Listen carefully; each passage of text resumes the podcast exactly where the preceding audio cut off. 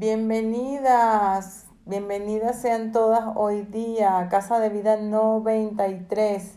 En nombre, ¿verdad?, de la pastora Lourdes, de Paola Acero y de los demás líderes del ministerio y en el mío propio, Natalie Molero, quien les habla, les doy la más cordial bienvenida a nuestra Casa de Vida de Mujeres número 93 esperando que hayan tenido unos días de descanso, las vacaciones estas de Semana Santa y de Pascua, este, y que bueno, que hoy estemos expectantes a la plática que daremos, que es un tema muy interesante en relación a la resurrección, ¿verdad?, de nuestro Señor Jesucristo. Este, y que podamos, ¿verdad?, meditar en esta palabra todos los días de nuestras vidas, ¿verdad? Y poder vivir en paz abundante en medio de turbulencias, ¿verdad? En medio de, de tribulación, angustia, en medio de gozo, de felicidad también, ¿no? Bueno, vamos a orar, mis queridas, para dar inicio, ¿verdad? A esta plática maravillosa que tendremos este día. Padre, te alabamos, te bendecimos, glorificamos tu santo y bendito nombre, Señor. Sea la gloria, la honra, Señor, eh, la majestad, la potestad, Señor, todo sea para ti, Señor. Te damos gracias por tu amor, Señor. Te damos gracias por tus misericordias, oh Dios mío. Te damos gracias por nuestra vida, Padre Santo. Agradecido, Señor, totalmente contigo, Señor, por tu obra maravillosa, Señor, en cada uno de nosotros, Señor. Te pedimos hoy día, Padre, que quites toda distracción, Señor, que esta palabra que será dada podamos entenderla, Señor, que tu Espíritu Santo nos las revele en nuestros corazones, Señor, que la baje, Señor, a nuestros corazones, que la meditemos, Señor, y que la pongamos por obra todos los días de nuestras vidas, Señor. Ayúdanos a ser hijos entendidos, Señor, que no seamos tropiezos, Dios mío, para nadie, que podamos, Señor, de una manera sencilla expresarte en este mundo, Padre Santo. Fortalécenos, Señor, en todo tiempo, Señor, eh, y en bajo cualquier circunstancia, Señor. Bendícenos, Padre, en el nombre poderoso de Jesús. Amén y amén. Bueno, mis queridas, hoy vamos a estar viendo la lección 16 de nuestro manual de casas de vida de mujeres y eh, la lección lleva por nombre Ha resucitado, ha resucitado. El objetivo de la lección es reafirmarnos en las verdades bíblicas de la resurrección de Cristo y su triunfo total sobre, sobre la muerte y creer que nosotros también resucitaremos de la muerte física el día que Él regrese. Gloria al Señor, ¿verdad? Y es así, mis queridas, que la resurrección del Señor Jesús es una verdad esencial para todos nosotros los cristianos. Su resurrección es tan importante que sin ella nuestra fe sería una mentira. Hay temas en los cuales los cristianos no, no, estamos en desacuerdo, no nos ponemos de acuerdo, ¿verdad? Pero en este tema es imposible. Negar la resurrección de Jesús es negar la verdad central de nuestra fe. El mensaje del Evangelio se sostiene en la realidad de que después de morir por nuestros pecados, Jesucristo resucitó entre los muertos. Así tenemos que, segunda de Timoteo 2.8 dice, acuérdate de Jesucristo, del linaje de David, resucitado de los muertos conforme al Evangelio, ¿verdad? ¿Y qué significa, mi querida? ¿Qué entiendes tú por la resurrección? ¿Qué es la resurrección para ti? Eh, la resurrección viene de una palabra griega que es anastasis, que significa levantarse, ponerse en pie como de la cama, ¿verdad? Cuando tú te levantas de tu cama, volver a la vida habiendo estado muerto. Otro significado es restablecer, renovar, dar de nuevo, dar de nuevo ser alguien. El punto A del manual nos habla realidad bíblica del mensaje de la resurrección. Desde su primer viaje misionero, Pablo estableció como verdad clave del cristianismo la resurrección de nuestro Señor Jesucristo. En Hechos 13, del 34 al 37, podemos leer, y en cuanto a que le levantó de los muertos para nunca más volver a corrupción, lo dijo así, os daré las misericordias fieles de David Por eso dice también en otro salmo, no permitirás que tu santo vea corrupción, porque a la verdad David, habiendo servido a su propia generación según la voluntad de Dios, durmió y fue reunido con sus padres y vio corrupción. Mas aquel a quien Dios levantó no vio corrupción. Años después en Atenas, el énfasis de la predicación y de la enseñanza del apóstol Pablo siguió siendo el mismo. Hechos 17:31 nos dice, por ejemplo, por cuanto ha establecido un día en el cual juzgará al mundo con justicia, por aquel varón a quien designó, dando fe a todos con haberle levantado de los muertos. El texto culminante de la verdad de la resurrección nos los brinda el apóstol en la epístola de los Corintios. Dice Primera de Corintios 15, 1 al 8 y 12 al 19. Además os declaro, hermanos, el Evangelio que os he predicado, el cual también recibiste, en el cual también perseveráis, por el cual asimismo, si retenéis la palabra que os he predicado, sois salvo, si no creíste en vano porque primeramente os he enseñado lo que asimismo recibí, que Cristo murió por nuestros pecados conforme a las Escrituras, y que fue sepultado y que resucitó al tercer día conforme a las Escrituras, y que apareció a Cefas y después a los doce. Después apareció a más de quinientos hermanos a la vez, de los cuales muchos viven aún y otros ya duermen. Después apareció a Jacobo, después a todos los apóstoles y por último de todos, como un abortivo, me apareció a mí, dice el apóstol Pablo. Pero si se predica de Cristo que resucitó de los muertos, como dicen algunos entre vosotros, que no hay resurrección de los muertos, porque si no hay resurrección de los muertos, tampoco Cristo resucitó. Y si Cristo no resucitó, van entonces nuestra, nuestra predicación, van es también nuestra fe. Y somos hallados falsos testigos de Dios, porque hemos testificado de Dios que Él resucitó a Cristo, al cual, al cual no resucitó, si en verdad los muertos no resucitan. Porque si los muertos no resucitan, tampoco Cristo resucitó. Y si Cristo no resucitó, vuestra fe es vana, aún estáis vuestros, en vuestros pecados. Entonces también los que durmieron en Cristo perecieron. Si en esta vida solamente esperamos en Cristo, somos los más dignos de la conmiseración de todos los hombres. ¿Qué significa el término vano? Y este término viene de la palabra griega kenos, que significa estéril, carente de sustento, de verdad, privado de valor espiritual, fruto cuya semilla está seca o podrida, inútil, sin efecto, algo que se pregona sin fundamento o prueba. Un ejemplo de esto puede ser una mujer que presume una joya valiosísima cuando sabe que no cuenta con la evidencia para comprobarlo, algo que no produce efecto alguno. Entonces, el punto B de la lección nos habla de la importancia de la resurrección del Señor.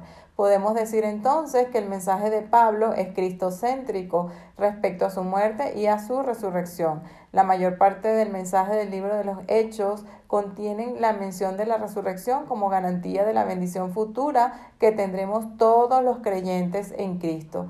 Pablo se refiere a la resurrección más de 70 veces, perdón, de 60 veces en sus cartas o epístolas.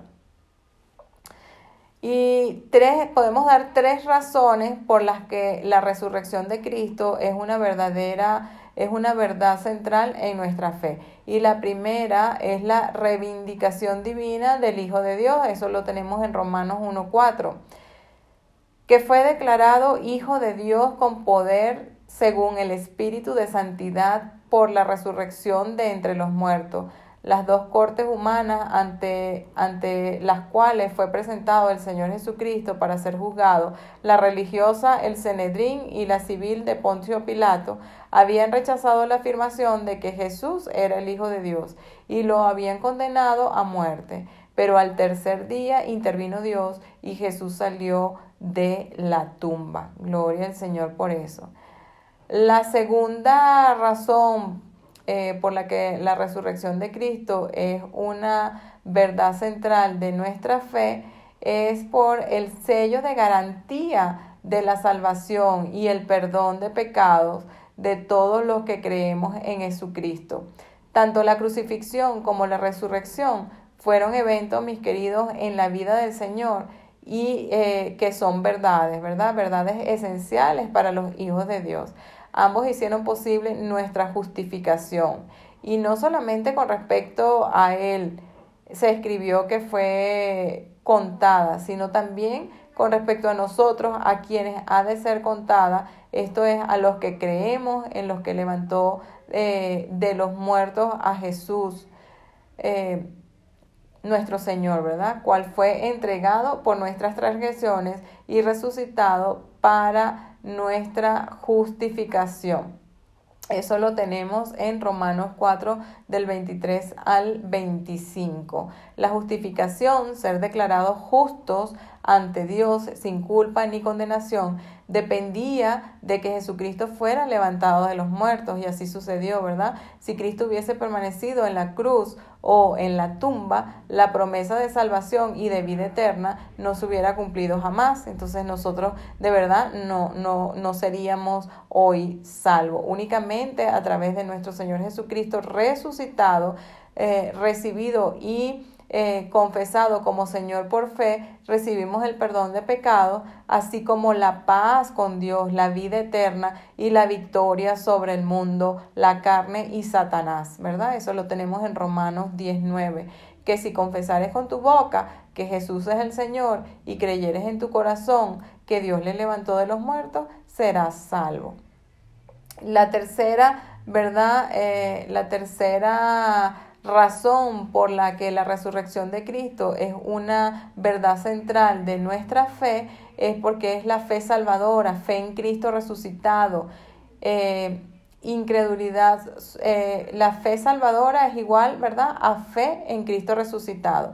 Y la incredulidad a su resurrección es igual a no salvación. Entonces, el cristianismo bíblico en el cual creemos tú y yo, mis queridos, eh, afirma y confirma la resurrección del Señor Jesucristo a través de la experiencia sobrenatural de nuestro nuevo nacimiento, el cual es una realidad, la resurrección del espíritu del ser humano a la nueva vida en Cristo misma que recibe el pecador directamente del Padre del cielo al confesar a Jesucristo resucitado y ser hecho un hijo de Dios es la acumulación de toda nuestra esperanza como hijos de Dios y la meta de nuestra vida terrenal. Todo cristiano, tal como el apóstol Pablo eh, nos comenta, no permitirá que ninguna cosa de este mundo le impida llegar a la resurrección de los muertos. Si no hubiese resurrección, la vida cristiana sería un completo engaño. Pero como no lo es, prosigamos entonces, como dice nuestro amado apóstol Pablo, a la meta, ¿verdad?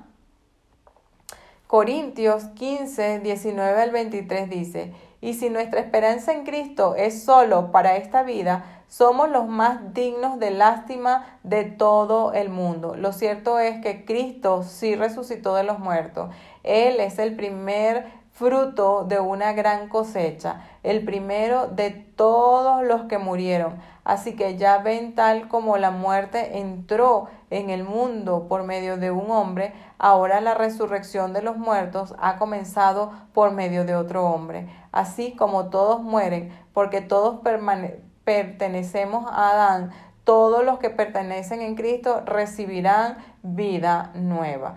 Pero esta resurrección tiene un orden. Cristo fue resucitado como el primero de la cosecha. Luego todos los que pertenecen a Cristo serán resucitados cuando Él regrese. Gloria al Señor, ¿verdad? Debemos de estar entonces velando como las diez vírgenes prudentes eh, en nuestra vida de fe, en nuestra vida cristiana, eh, menguando todos los días a nuestro viejo hombre, a nuestro hombre interior, ¿verdad? Este, que eh, lleno de errores, llenos de, de, de malos frutos, ¿verdad? Y debemos de menguar a eso y crecer cada día más al carácter de nuestro Señor Jesucristo. Jesús es la resurrección y la vida. Juan 11:25 dice, le dijo Jesús, yo soy la resurrección y la vida. El que cree en mí, aunque esté muerto, vivirá. Y todo aquel que vive y cree en mí, no morirá eternamente. ¿Crees esto? ¿Crees esto tú, mi querida? ¿Crees esto tú, mi querido? Su resurrección significa mi victoria sobre el pecado, máxima causa de muerte espiritual sobre el diablo, el mundo y la propia muerte. Él eh, resucita mi vida en todas las áreas. Lo creo y lo declaro. Bueno, mis queridas, espero que esta palabra de la resurrección de nuestro Señor Jesucristo haya hallado cabida en, en, en, sus corazones, que las puedan meditar todos los días y que la puedan poner por, la podamos poner por obra también todos los días de nuestra vida y mantenernos expectantes todos los días de nuestra vida, ¿verdad? Como les decía, a, a, morir a nuestra carne, a morir a nuestro viejo hombre y a crecer, ¿verdad? A crecer todos los días, a llevar la cruz de Cristo eh, en, en, nuestro carácter, dando frutos, dando frutos abundantes, expandiendo, ¿verdad? El reino de Dios en la tierra mientras aquí estemos. Bueno, vamos a orar para cerrar esta plática. Señor, gracias por tu resurrección. Que podamos, Señor, reafirmarnos, Señor, en la verdad bíblica de la resurrección de Cristo y su triunfo total sobre la muerte, Padre. Que podamos creer que nosotros también resucitaremos de la muerte física el día que tú regreses, Padre. Que podamos menguar, Señor, cada día nuestro yo, Padre, y que seas tú creciendo en nosotros cada día. Que en honor a tu sacrificio, Señor, podamos hacer tu voluntad y decidir endosar nuestro libre albedrío a tu palabra para caminar en ella y poder cosechar frutos abundantes, Señor. Este, y eh, los beneficios que genera, Señor, el cumplimiento de tu palabra, las bendiciones, Señor, que trae a nuestra vida, Señor, caminar en obediencia, Padre, poner tener vidas plenas y agradables a ti siempre, bendito Señor, que nuestras vidas sean una ofrenda a ti, que sean olor fragante, Señor, delante de tus pies, Padre. Que esta semana sea altamente bendecida para todos que el Señor te bendiga, mi querida, te guarde y haga resplandecer su rostro sobre ti, que tenga de ti misericordia y ponga en cada uno de nosotras paz. En el nombre poderoso de Jesús. Amén y amén. Bendiciones abundantes. Nos vemos la próxima semana eh, por este mismo auditorio. Se les quiere. Bye bye. Bendiciones.